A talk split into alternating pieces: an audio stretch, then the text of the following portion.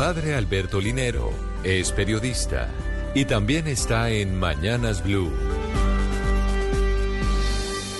7 de la mañana, 22 minutos. Desde ya y hasta el inicio de enero comienza el año escolar de los estudiantes del calendario A.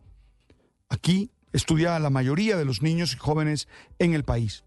Por eso quiero enfatizar en la necesidad de la educación emocional, ya que el proceso enseñanza-aprendizaje no puede limitarse al desarrollo de las habilidades cognitivas, sino que es necesario atender el proceso emocional que viven los estudiantes en la etapa concreta en la que se encuentran, porque la realización de las personas es integral.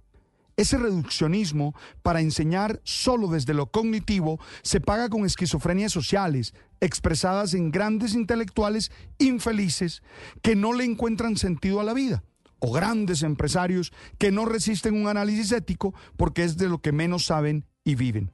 Tengamos presente que según el Ministerio de Salud y Protección Social, el 44.7% de los niños y niñas en Colombia muestran indicios de enfermedades mentales y que el 2.3% padece trastorno por déficit de atención e hiperactividad. Además, sabemos por distintos estudios que trabajar en la dimensión emocional de los estudiantes no solo permite que ellos tengan una adecuada gestión de todos sus impulsos, sino que puedan prevenir futuros trastornos. Tengo claro que las habilidades emocionales necesitan ser entrenadas para ser desarrolladas, que no basta con un buen discurso sobre cómo manejar las emociones, sino que es necesario realizar simulaciones controladas de la vida cotidiana de esas que estimulan y que nos ponen al límite y que exigen desarrollar respuestas adecuadas.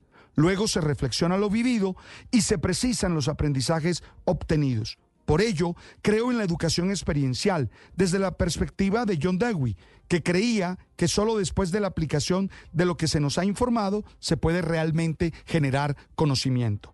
Se requieren técnicas para reconocer las emociones, para aceptarlas sin ningún miedo moral, para expresarlas asertivamente y dejar que ellas impulsen el proyecto de vida. Porque el proverbio chino tiene razón. Lo que oigo, lo olvido. Lo que veo, lo recuerdo. Lo que hago, lo aprendo.